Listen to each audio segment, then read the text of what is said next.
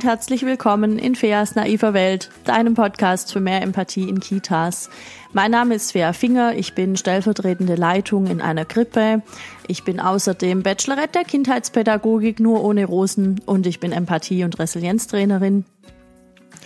Und in diesem Podcast erzähle ich jede Woche so ein bisschen was aus dem Leben in Kitas, beziehungsweise was läuft da alles noch schief, wo können wir mit ein bisschen mehr Empathie und mit ganz viel mehr Fachwissen viel mehr Gutes erreichen für die Kinder dort, aber auch für uns als Fachkräfte oder auch für die Eltern.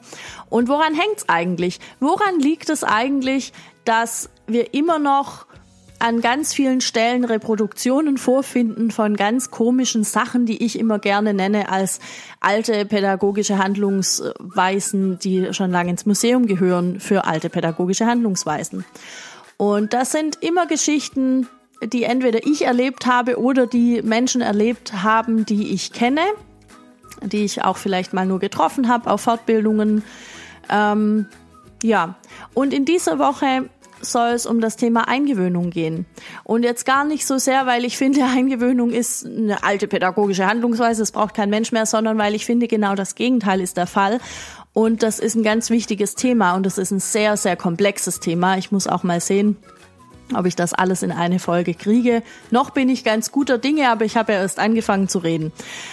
Wichtig ist mir noch zu Beginn zu sagen, dass ich mich hauptsächlich auf Eingewöhnungen beziehe, die nacheinander stattfinden. Das heißt, es gibt ja auch Kitas, wo es so klar ist, irgendwie einmal im Jahr, immer im September, werden alle neuen Kinder eingewöhnt, die dieses Kindergartenjahr kommen. Ich habe selbst so noch nie gearbeitet. Ich kann dazu recht wenig sagen. Das heißt, ich beziehe mich eher auf Eingewöhnungen, die einfach das Jahr über verteilt nacheinander stattfinden. Das möchte ich gerne eingangs sagen. Und ja, dann kriegst du jetzt von mir meine besten Tipps für gute Eingewöhnungen, die ich mir so ein bisschen erarbeitet habe über die Jahre, und ich hoffe, dass es dir vielleicht für deine Praxis irgendwas hilft. Das lass mich gerne wissen, wie das geht, erzähle ich am Ende noch. Und ja, jetzt geht's los. Viel Spaß! Ich gehe davon aus, dass meine HörerInnen alle eine gute Ausbildung genossen haben oder ein Studium machen oder gemacht haben oder vielleicht noch in einer sehr guten Ausbildung sind. Deswegen möchte ich jetzt gar nicht auf verschiedene Eingewöhnungsmodelle, Bindungstheorie und so weiter eingehen, weil ich glaube, damit bist du wahrscheinlich gesättigt. Und wenn nicht, dann lade ich dich ein, das gerne nochmal nachzulesen. Eventuell gehe ich in meinen Beispielen nochmal drauf ein, was ich eigentlich jetzt mache, ist meine Top 5, und ich hoffe, es werden am Ende 5, Tipps weiterzugeben, wie ich für mich Eingewöhnungen angehe und wie ich sie gestalte. Und ich glaube, das sind vielleicht nicht unbedingt Tipps, die du schon mal irgendwo gehört hast, weil der erste Tipp ist, tue so, als hättest du alle Zeit der Welt. Heißt, tu so, als hättest du alle Zeit der Welt. Und gerade dann, wenn du weißt, es wird eine stressige Eingewöhnung, gerade dann, wenn du weißt, die Eltern müssen schnell wieder arbeiten, da ist überhaupt nicht viel Zeit, das sind irgendwie 3 Wochen und das Kind soll am Ende des Tages von 7 bis 17 Uhr da bleiben und hat jetzt sowieso gerade eine ganz, ganz große Herausforderung zu bewältigen, weil es jetzt diesen Umbruch macht, diesen Übergang von zu Hause in die Krippe oder von der Krippe in den Kindergarten oder von zu Hause in den Kindergarten direkt. Das ist ja emotional wie auch kognitiv für so ein Kind mega, mega herausfordernd, und man möchte das ja gut begleiten. Also ich möchte das immer gut begleiten. Und wenn ich dann diesen Stress noch habe im Kopf, dass ich weiß, das muss aber in 3 Wochen gehen, dann hilft es mir, diese alte Regel anzuwenden, die für mich ursprünglich aus dem Pferdetraining kam, und die heißt, wenn du so tust, als hättest du den ganzen Tag Zeit, wird es am Ende 1 Minute dauern. Und wenn du so tust, als hättest du nur 1 Minute, dann dauert es am Ende den ganzen Tag. Das beinhaltet für mich, dass ich schon effektiv arbeiten will. Ich will schon diese Eingewöhnung abschließen. Ich will das, aber ich will eben auch gleichzeitig, dass das Kind gut ankommt und nicht so einem Stresslevel ausgesetzt ist, weil Kinder spüren das ja. Die spüren ja, wenn man sich selbst so unter Druck setzt und wenn die Zeit gar nicht da ist und wenn da der Stress so ist von allen Seiten. Das heißt, als allererstes entspanne ich mich, damit entspannen sich hoffentlich die Eltern und dann entspannt sich das Kind. Und ich erkläre das auch den Eltern so. Also gerade eben in Situationen, wo die Eltern dann kommen und sagen, ja, das muss jetzt aber auch schnell gehen und so. Und dann sage ich, hören Sie her, wir müssen jetzt mal tief in den Bauch atmen. Wir machen das in dem Tempo, das das Kind mit kann. Und es kann sein, dass es mal ein paar Tage aussieht, als würde es stagnieren. Aber wenn wir an dem Punkt dem Kind diese Zeit geben, einfach da anzukommen in der Situation und das mal als neuen Tagesablauf so ein Stück weit in seinen Kopf und in sein Gefühl zu integrieren, dann wird es am Ende schneller gehen. Das ist meine Erfahrung, die ich jetzt einfach gemacht habe über ein paar Jahre und über ein paar Eingewöhnungen. Und die meisten Eltern verstehen das und die meisten Eltern können sich darauf einlassen. Und wenn sie es nicht verstehen, sage ich dir ehrlich, wie es ist, dann mache ich es trotzdem so, weil ich einfach denke, dass das am besten ist. Und natürlich, aber das müssen wir ja immer oder das dürfen wir ja immer machen, ich beobachte sehr genau das Kind. Natürlich ist es am Anfang manchmal so, dass ich nicht genau weiß, ist das jetzt richtig oder ist es nicht richtig. Aber dann besinne ich mich wieder darauf, mir zu sagen, du hast alle Zeit der Welt. Tu so, als hättest du 10 Wochen dafür Zeit und du wirst am Ende nur 3 brauchen. Das ist okay. Und innerhalb dieser 3 Wochen passiert ja unheimlich viel. Du lernst das Kind kennen, das Kind lernt dich kennen, das Kind lernt die Abläufe kennen und du bist einfach immer nur ruhig und atmest in den Bauch und sagst dir, ich habe 10 Wochen Zeit. So. Und das macht schon was. Und am Ende kann es sein, das Kind ist vielleicht dann auf einem Stand, dass es da bleiben kann von 7 bis 13 Uhr gut, ohne Probleme. Und dann muss man eben einen großen Sprung machen von 13 auf 17 Uhr. Das kann passieren, das ist nicht der Idealfall. Aber ich glaube, mir ist das tatsächlich auch noch nie passiert. Aber ich möchte das nicht ausschließen, weil es kann auch mal sein, das Kind ist krank oder es kommt Corona oder. Es gibt viele verschiedene Dinge. Aber was ich sagen will ist, tu so, als hättest du alle Zeit der Welt und dann wird es am Ende schneller gehen. Ich hoffe, ich konnte mich da verständlich machen. Genau, das ist also Tipp Nummer 1. Tipp Nummer 2, bezieh die Eltern mit ein. Ich weiß, wir hören das immer, die Eltern sind die Expertinnen und die Experten für ihr Kind. Und das stimmt.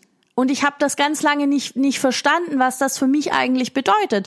Und das bedeutet, dass ich die Eltern fragen kann. Und wie geil ist das denn? Weil es mich aus dieser Situation befreit, dass ich liefern muss. Ich hatte lange Zeit das Gefühl, ich bin hier die Fachkraft, ich muss wissen, wie das läuft. Das ist ja hier meine Konzeption quasi oder die von meiner Einrichtung zumindest. Das ist ja mein Eingewöhnungsmodell, auch wenn ich mir das nicht überlegt habe, sondern schlaue Leute, die dann darüber Bücher schreiben. Ich hatte immer das Gefühl, ich muss liefern. Ich muss die sein, die vorgibt, wo es hingeht. Und das stimmt ein Stück weit. Ich muss die sein, die den Überblick behält und die einfach weiß, okay, das ist mein Ziel, da soll es hingehen. Aber gleichzeitig möchte ich das offen kommunizieren. Ich möchte offen mit den Eltern darüber sprechen. Und dann kann ich eben sagen, hören Sie, Ihr Kind hat mir heute die und die und die Signale gezeigt. Ich ziehe für mich daraus den Schluss, dass wir das morgen so machen. Morgen können wir eine Trennung machen, die eben direkt 2 Stunden geht und nicht wie zuerst gedacht 1 Stunde, weil aus den und den Dingen schließe ich das. So. Oder dass ich sage, das Kind hat mir zwar die und die und die Signale gezeigt, aber wie schätzen Sie das denn ein? Wäre es Ihnen lieber, wir machen nochmal so einen Zwischenschritt, wir machen erst 1,5 Stunden statt 2 direkt und die Eltern sagen dann schon, ja, wir machen das so oder wir machen das so. Und da ist es ganz wichtig, dass du weißt, du kannst es alles reparieren. Du wirst da nichts irgendwie kaputt machen. Du musst einfach nur, ich sag ganz oft müssen gerade, das ist ja doof. Ich nehme ein anderes Wort. Du darfst da das Kind sehr genau beobachten. Und das Kind wird dir das schon zeigen. Und dann kann es eben auch sein, das mache ich auch immer mal wieder, dass ich sage, okay, der Zwischenschritt mit den 1,5 Stunden ist jetzt vielleicht nicht nötig. Aber wir machen morgen 2 Stunden und übermorgen 2 Stunden und am Freitag machen wir auch nochmal 2 Stunden. Weil dann, wie gesagt, wir haben alle Zeit der Welt, sind diese 2 Stunden mal gesetzt. dann sind die mal drin und das ist cool, das ist okay, das ist auch ein überschaubarer Zeitraum und dann wirst du sehen, was macht das Kind. Und ich hoffe, ich kann mich da jetzt verständlich machen. Es geht mir nicht drum zu sagen, ja, aber in dem und dem Modell steht das und da bin ich dagegen. Das ist so nicht. Ich finde das wichtig, diese ganzen Eingewöhnungsmodelle zu kennen und ich finde auch wichtig, die Bindungstheorie zu kennen, aber noch wichtiger finde ich, dieses Kind, das vor mir steht, genau zu beobachten und damit komme ich zu Tipp Nummer 3. Schau's dir an. Bitte, schau dir genau das an, komm weg von der Objektifizierung und die findet immer dann statt, wenn ich denke, aber das Berliner Eingewöhnungsmodell sagt mir genau an Tag, schieß mich tot, so und so viel Minuten Trennung. Und das Berliner Eingewöhnungsmodell sagt mir genau, die Person, die eingewöhnt ist, auch nur für dieses eine Kind zuständig und für alle anderen nicht mehr. Komm weg davon. Das hilft nicht. Ich finde das wichtig, das zu wissen, aber für mich ist das ein Gerüst, an dem ich mich orientiere. Vielleicht lehne ich mich da ein bisschen weit aus dem Fenster. Ich sehe das mittlerweile mit ganz vielen Dingen so, dass es mir darum geht, den Menschen, der da vor mir steht, kennenzulernen. Und es ist mir ziemlich schnuppe, ob dieser Mensch 2 Jahre alt ist oder 22 oder 52. Ich find's immer doof, Menschen in Schubladen zu stecken, in die sie vielleicht nicht reingehören. Und das passiert ziemlich schnell, habe ich den Eindruck, vor allem in Eingewöhnungen. Nicht nur was die Eingewöhnungsmodelle angeht, sondern auch was eine Bindungstheorie angeht. Ich dachte früher, und ich glaube, dass das immer noch viele denken, wenn ich so diese 4 Bindungstypen für mich einfach mal begriffen habe, ja, da gibt's dann sicher gebunden und unsicher gebunden und so weiter, du kennst das. Und dann kommt da ein Kind und das zeigt die und die Verhaltensweisen. Und in dem Buch Schieß mich tot von, habe ich vergessen, wie die alle heißen, steht dann drin, wenn das Kind die und die Verhaltensweisen zeigt, wenn die Mutter den Raum verlässt, dann ist es Bindung Art Nummer 1. Ja. Und wenn es die Mutter dann zurückkommt und das Kind verhält sich so und so, dann ist es Bindung Art Nummer 3. So, und ich dachte immer, das ist für mich total wichtig zu wissen, weil daran kann ich dann irgendwie abschätzen, wie das Kind sich verhält und so weiter. Und ja, das stimmt, das kann ich ein Stück weit und trotzdem ist das für mich nicht unbedingt der bestmögliche Weg. Für mich ist der bestmögliche Weg, jeden Tag neu auf dieses Kind zuzugehen und auch auf die Eltern zuzugehen, weil wir sind ja nicht immer gleich. Ich finde das wichtig zu wissen und das im Hinterkopf zu haben. Und trotzdem hilft es mir auch nicht in meiner Arbeit, weil was mache ich denn dann daraus? Dann kann ich sagen, alles klar, Schublade unsicher ambivalent auf, Kind rein, Schublade unsicher ambivalent wieder zu. Aber damit gewöhne ich halt nicht, also damit gewöhne ich nicht ein. Ich gewöhne ein damit, dass ich weiß, okay, das war heute schwierig. Morgen probieren wir was anderes und wir machen so lange jetzt diesen einen Punkt, wir machen so lange einfach eine halbe Stunde, bis das Kind mir deutlich zeigt, es hat jetzt zu mir so guten Kontakt, so einen guten Bezug gefunden, dass ich weitergehen kann. Das ist doch das Ding, worum es geht. Ich glaube, ich bin jetzt bei Tipp Nummer 4, was verrückt ist, weil ich rede ja noch nicht mal ganz eine Viertelstunde. Aber ich glaube, der Tipp wird's jetzt in sich haben, weil jetzt kommen die Fallbeispiele. Und zwar betrifft das Team um dich rum. Es scheint so eine Art unsichtbare Barriere zu geben innerhalb des Zeitstrahls, ab dem es nicht mehr okay ist, dass das Eingewöhnungskind die Nähe seiner neuen Bezugsperson in der Kita braucht. Es scheint irgendeinen Moment zu geben, den ich bisher nie verstanden habe, aber anscheinend alle anderen um mich herum, die da auf diesem Zeitstrahl wandern, an dem es dann heißt, ja, jetzt muss auch mal gut sein. Also jetzt muss doch das Kind auch mal weg von dir. Das kann ja nicht sein, die anderen Kinder brauchen dich auch. So, jetzt musst du das loswerden. Und ich denke mir so, nee, muss ich nicht, also weil das Kind das ja vielleicht dann gerade noch braucht. Und es kann halt auch sein, dass ein Kind sich total easy gefunden hat in dem Alltag, dass das es gut mitgemacht hat, irgendwie 6 Wochen lang und plötzlich in Woche 7 ist jeden Tag heulen und Zähne klappern. Und das kann ja Millionen Gründe haben gefühlt warum das so ist. Und dann ist es gerade eben die Verantwortung von einer Bezugsperson in der Kita zu sagen, und jetzt bin ich für dich da. Weil da geht's dann drum, tatsächlich das, was ich dem Kind die ganze Zeit erzählt habe, nämlich wenn irgendwas ist, bin ich für dich da und du kannst dich auf mich verlassen, das dann umzusetzen. Das kann auch nach 3 Monaten sein, nach 4, nach 5, nach 6, keine Ahnung. Ja, wenn das Kind dann auf mich zukommt, dann bin ich da. Und was ich nicht verstehe, ist, warum es dann Fachkräfte gibt, die sagen, ja, das kann ja nicht sein. Also jetzt war es ja die ganze Zeit gut, jetzt kann es ja auch weiter gut sein und die anderen Kinder brauchen dich auch. Und jetzt muss jetzt eben die Mara mit der Annegret mit und kann jetzt nicht bei der Lisa bleiben. Ja, warum denn nicht, um Gottes Willen? Bricht jetzt da irgendjemand einer ab? Wenn die Mara bei der Lisa bleiben will, weil die Lisa ihre Bezugserzieherin ist. Das ist doch voll gut, ist doch super, dass sie diese Strategie hat, dass sie weiß, okay, das ist die nette Frau, auf die kann ich mich verlassen, die hat mich bisher immer getröstet, da gehe ich jetzt mal hin. Verstehe ich nicht. Und ich finde auch, dass es diesen ominösen Zeitpunkt nicht gibt. Und die Krone bekommt das Ganze, wenn Annegret dann sagt, ja, die will ja jetzt hier nur ihren Willen durchsetzen. Die will ja jetzt nur, dass du springst. Jetzt musst du da mal Grenzen zeigen. Jetzt musst du mal zeigen, dass das hier so nicht läuft, damit sie das gleich mal versteht. Das ist ja genau so ein Quatsch. Entschuldige bitte. Wo kommen wir denn dahin? So, um das mal einfach umzudrehen, dieses, wo kommen wir denn dahin, wenn wir das für alle machen? Ja, wo komme ich denn hin, wenn ich permanent Gefühle von Kindern leugne, nicht wahrnehme, nicht drauf eingehe? Was kriege ich denn dann? Dann kriege ich eine Mara, die irgendwann denkt, okay, ich bin eh nichts wert. Meine Gefühle darf ich sowieso nicht zeigen und das wird auch nicht gesehen und die Annegret ist sowieso eine dumme Schrapnell, mit der möchte ich sowieso nichts mehr zu tun haben. Das kriege ich dann. Und will ich das? Nein, natürlich will ich das nicht. Ich will eine Mara, die irgendwann rumläuft durch die Kita und die das einfach als ihre Hut sieht. Die einfach sagt, yo, was geht ab bei euch? Das hier ist meine Hut. Hier fühle ich mich wohl, ich weiß, da sind die Scheren zum Äpfel ausschneiden.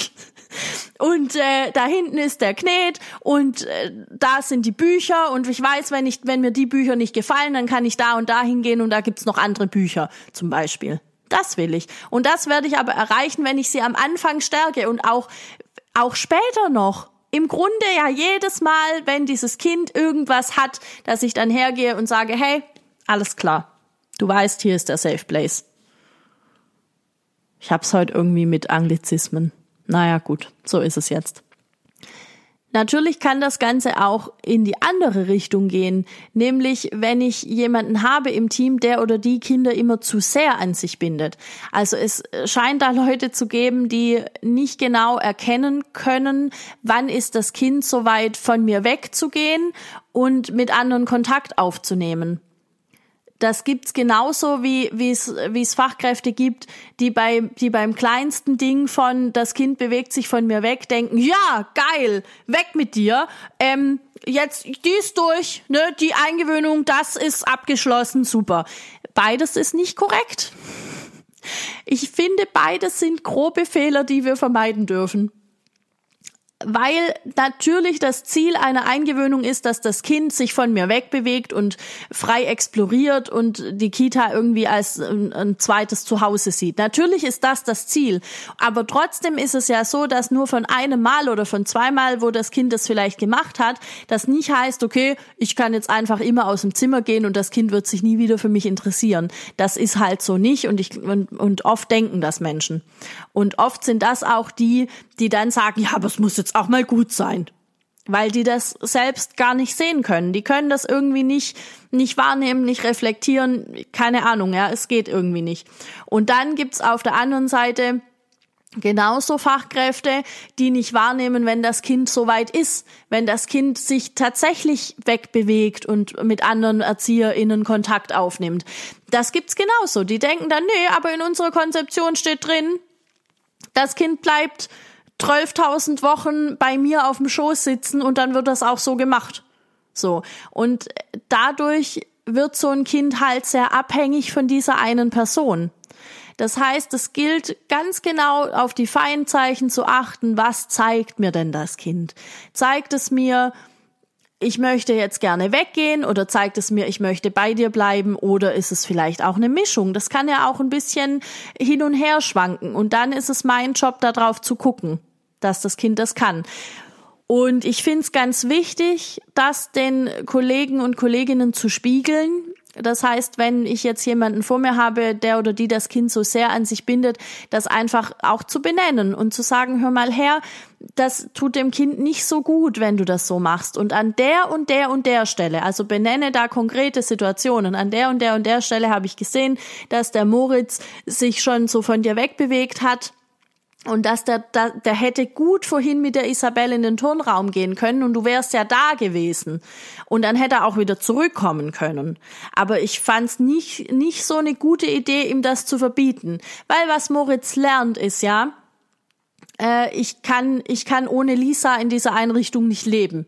Ich brauche Lisa, ich kann nicht mit Isabel in den Turnraum gehen. Und wenn dann eines schönen Tages Lisa schwanger wird, krank wird, kündigt, weil sie Stress hat mit der Chefin oder weil sie Stress hat mit Isabel, weil sie sagt, ey Lisa, was ist mit dir eigentlich falsch? Du bindest die Kinder immer so sehr an dich, alle deine Eingewöhnungen laufen so. Dann ist Moritz der Gelackmeierte. Weil Moritz gelernt hat, ohne Lisa bin ich hier ein Nichts. Und das ist nicht cool, das wollen wir nicht. Und genauso wenig wollen wir den umgekehrten Fall. Jetzt drehen wir das Ganze um. Wir behaupten jetzt, Lisa ist diejenige, die das Kind losschickt sofort und beim kleinsten Ding, wenn Moritz einmal sagt, hey geil, ich gehe mit Isabel in den Turnraum, ja, und dann kommt er zurück und sucht Lisa und Lisa sagt, was? Du warst doch mit Isabel jetzt unterwegs, jetzt habe ich keine Zeit mehr für dich. So, ist genauso scheiße. Weil dann lernt er hat überhaupt keine Basis da drin. Oder er versucht es bei Isabel und vielleicht haben wir Glück und die ist dann nett und nimmt ihn irgendwie auf. Aber Isabel kann halt nicht Anlaufstelle für alle Kinder sein. Also was ich sagen will ist, es gilt sehr genau zu beobachten und das mit den Kollegen und Kolleginnen einfach auch zu besprechen und da wirklich auf einer fachlichen Ebene zu sehen, an welchen Zeichen können wir denn für das jeweilige Kind festmachen, wie weit es steht, wie weit ist es denn in der Eingewöhnung, wie kann es jetzt gehen? Und manchmal gibt es Situationen, da hat vielleicht dann ein junges Teammitglied die erste Eingewöhnung oder vielleicht die zweite Eingewöhnung und war vielleicht vorher in einer Einrichtung, wo entweder sehr in die eine oder in die andere Richtung gearbeitet wurde. Und da ist es halt wichtig, also da ist es erst recht wichtig, ins Gespräch zu gehen. Ich hoffe, ich erzähle da jetzt nicht irgendwie was Neues. Aber dann schaut da nochmal genau hin und geht mit der oder demjenigen nochmal in ein Gespräch und reflektiert das zusammen. Das ist unheimlich wichtig, weil nur so können die es ja lernen. Und wenn es zu dir jemand sagt, dass es in die eine oder in die andere Richtung geht, dann schlage ich vor, das einfach für dich nochmal genau zu prüfen, nochmal zu reflektieren. Hol dir da vielleicht auch von außen nochmal jemanden dazu, vielleicht deine Leitung oder vielleicht aus einer anderen Gruppe jemanden oder so, wo du gut weißt, da kriege ich ein Feedback, mit dem ich auch umgehen kann, dass auch wirklich ein Feedback ist und nicht einfach nur eine dumme Kritik, die mich am Ende verletzt. Und ja, ansonsten gibt's Facebook-Gruppen, unter anderem meine, die heißt auch wieder Podcast Feas naive Welt. Da sind im Moment ein Haufen tolle Expertinnen drin, wo du dir auch einen Rat holen kannst oder schreib mir auf Instagram. Weil auch hier hat das ganz viel immer mit uns selbst zu tun. Ich habe das in anderen Folgen schon gesagt, das Verhalten, das wir an den Tag legen, spiegelt ja im Grunde die Glaubenssätze, die wir haben. Das spiegelt unsere Biografie, die wir durchlaufen haben, vielleicht unsere eigene Kindergartenbiografie sogar. Und das ist manchmal tatsächlich so ein kleiner Gamechanger, wo man sagen kann, okay, an der und der Stelle habe ich so und so reagiert, weil es mir selbst als Kind so ging. Aber das hat mit dem Heute nichts mehr zu tun und das hat mit dem Kind, das jetzt vor mir steht, eben auch nichts mehr zu tun. Und das ist manchmal wichtig, das nochmal zu reflektieren mit Leuten von außen. Und was auch immer ganz gut ist, Leuten zu sagen, die sagen, ah, das kann ja nicht sein, dass die Mara bei dir jetzt immer noch auf dem Schoß sitzt und die anderen Kinder brauchen dich auch. Einfach nochmal, geh auf eine Sachebene und frag denen, an was sie denn jetzt festmachen würden, dass du für die anderen Kinder nicht da bist.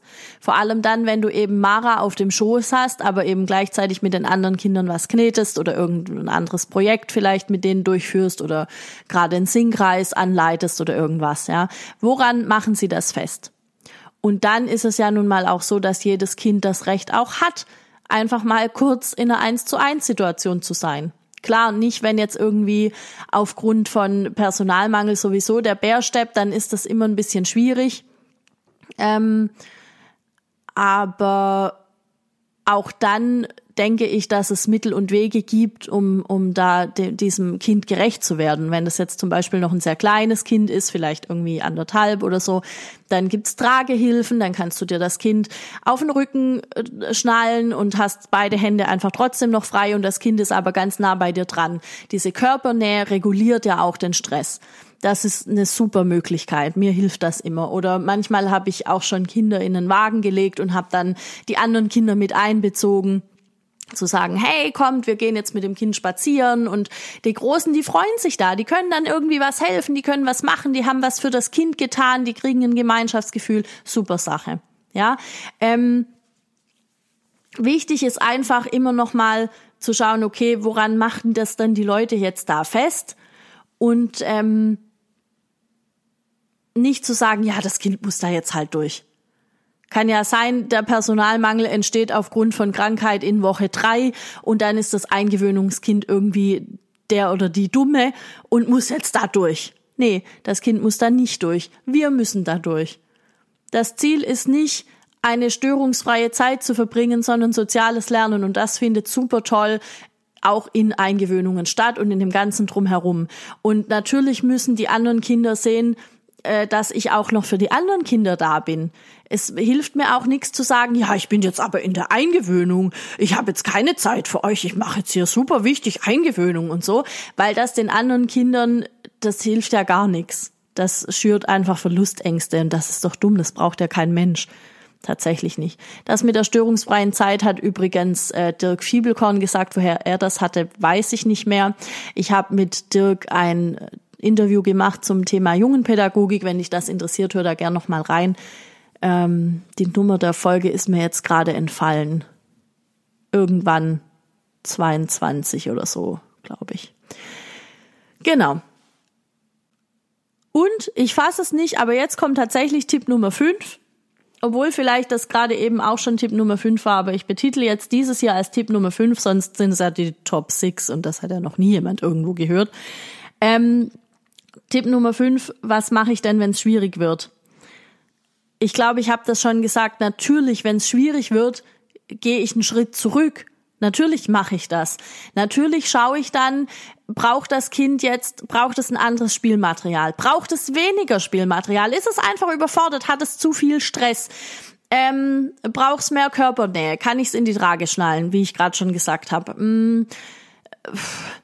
Das kann ja vielfältig sein. Manchmal gehen auch kleinere Teilschritte total gut, dass man einfach sagt, okay, dann machen wir halt jetzt eine Woche immer nur 5 Minuten länger oder 10 Minuten länger oder so. Ja, das geht auch. Das kann sein, dass das auch hilft. Und ganz viele Eltern sehen das auch, dass das dann hilft. Was ich unbedingt noch sagen möchte, ist, weil mir das ganz arg am Herzen liegt, Kinder, die es nicht nach außen zeigen. Das sind eigentlich die ich immer noch genauer beobachte wie alle anderen, weil es immer wieder Kinder gibt, die scheinbar völlig unbeeindruckt durch diese Eingewöhnung gehen und die sitzen dann da und spielen und so. Und vielleicht sitzen sie aber auch ein paar Mal am Tag nicht da und spielen, sondern sitzen irgendwie da und starren Löcher in die Luft oder finden nicht so richtig ins Spiel und finden auch nicht so richtig in Kontakt zu mir oder zu den anderen Kindern oder so. Und das sind so Anzeichen für versteckten Stress. Das heißt, die gucke ich mir nochmal genau an. Und auch wenn die nach außen hin so aussehen, als laufen die da einfach durch. Und wenn ich im ersten Moment denke, ja, dann machen wir morgen eine halbe Stunde länger und übermorgen eine Stunde und dann machen wir direkt 5 Stunden alleine hier und so. Wenn ich das denke, das sind für mich so rote Fahnen. Das ist dann der Moment, wo ich ganz genau hinschaue und ganz genau schaue, sehe ich irgendwo Zeichen, dass dieses Kind Stress hat. Weil das ganz oft das ist, was passiert. Das sind auch manchmal Kinder, die dann irgendwann da sitzen und die Augen füllen sich mit Tränen. Die haben gerade noch ganz toll da irgendwas gebaut und plötzlich sitzen sie da und die Augen füllen sich mit Tränen und man weiß nicht richtig, was los ist. Und dann gibt's irgendwelche, dann gibt's die Felicitas, die ums Eck schießt und sagt, ah, Moritz, was ist denn mit dir los? Es war doch gerade noch alles gut. Nein, na, jetzt musst du aber hier nicht weinen. Ja doch, Felicitas, weil der hat Stress. Natürlich muss der jetzt weinen, jetzt entspann du dich gerade mal, ja. Also, das sind die Kinder, auf die ich ganz besonders schaue. Und da bin ich ganz besonders im Kontakt mit den Eltern, um einfach zu wissen, wie sind die denn nachmittags? Weinen die zu Hause viel? Kommen die viel in so komische Streitsituationen mit Geschwistern oder mit den Eltern? Oder ist da irgendwas komisch im Verhalten, was die bisher nicht kannten und was sie nicht so genau einschätzen können? Und ja, auch in dem Fall gehe ich natürlich einen Schritt zurück und in dem Fall vor allem setze ich mich sehr dicht an die Kinder und bin da und zeige ihnen einfach, ich bin hier. Wenn du mich brauchst, dann komm einfach, dann komm auf meinen Schoß. So, ja. Das war mir noch ganz wichtig zu sagen, weil ich das Gefühl habe, dass das vielen Fachkräften überhaupt nicht bewusst ist. Da wird sich dann total gefreut, dass die Eingewöhnung so einfach ist und das ist ja, ist ja super, wie easy das geht und das Kind hat noch nie geweint. Ja, ich bin ganz froh, dass flächendeckend jetzt langsam anerkannt wird, dass Weinen doch auch ein gutes Zeichen sein kann. Ja, aber es wird sich immer noch viel zu viel gefreut, wenn Kinder nicht weinen und ja, das. Ich sitze hier und schüttle mit dem Kopf. Also, ich glaube, es ist deutlich geworden, da einfach richtig gut hinschauen und das beobachten und umsetzen und das reflektieren. Und wenn du dir nicht sicher bist, dann such dir Leute in deinem Team, die dich da bestärken oder die sagen, ja, ich habe das auch beobachtet. Oder hol das Klemperett raus und schreib eine Beobachtung. Und schreib vielleicht ein paar Beobachtungen und dann finde einen roten Faden. Ganz oft kommt dann irgendwo ein roter Faden raus. Wenn du dann siehst, immer an der und der Stelle, da schwankt's. Vielleicht sind es immer die Übergänge im Tagesablauf, wo das Kind noch nicht so richtig weiß. Vielleicht ist es auch immer dazwischen, weil das Kind dann so ein bisschen gezwungen wird, sich was zu spielen zu suchen. Vielleicht muss man es da ein bisschen abholen. Also da gibt's ja vielfältigste Möglichkeiten. Und ja, ich lade dich ein, dir da ein bisschen eine Beratung in irgendeiner Form vielleicht zu holen. Und dann wird's schon. Ich fasse jetzt nochmal alle meine 5 Tipps zusammen. Ich bin übrigens ganz überrascht, dass es tatsächlich 5 geworden sind. Ich hätte ja irgendwie gedacht, dass werden niemals 5. Während dem Reden dachte ich, na, das könnte man jetzt auch sagen, es sind ein paar mehr. Ist egal, ich fasse es jetzt auf 5 zusammen. Tipp Nummer 1, tue so, als hättest du alle Zeit der Welt. Heißt, nimm dir den Stress raus, entspann dich, nimm damit auch den Kindern und den Eltern den Druck raus und behalte trotzdem das Ziel der gelungenen Eingewöhnung im Auge. Tipp Nummer 2, bezieh die Eltern mit ein. Hab da keine Sorge, dass das irgendwie deine Stellung als Fachkraft runterschraubt oder irgendwas. Bezieh sie mit ein, das tut allen gut. Vor allem auch den Eltern und die können das auch. Tipp Nummer 3, genaues Beobachten. Guck immer noch einmal mehr hin, wenn es sein muss, mit einem Klemmbrett und mit einem Stift in der Hand und guck nochmal. Tipp Nummer 4, Feedback geben und Feedback bekommen. Tatsächlich mache ich das auch immer noch in Eingewöhnungen, dass ich mit meinen Kolleginnen und Kollegen mich abspreche und sage, hey, wie war das denn heute aus eurer Sicht?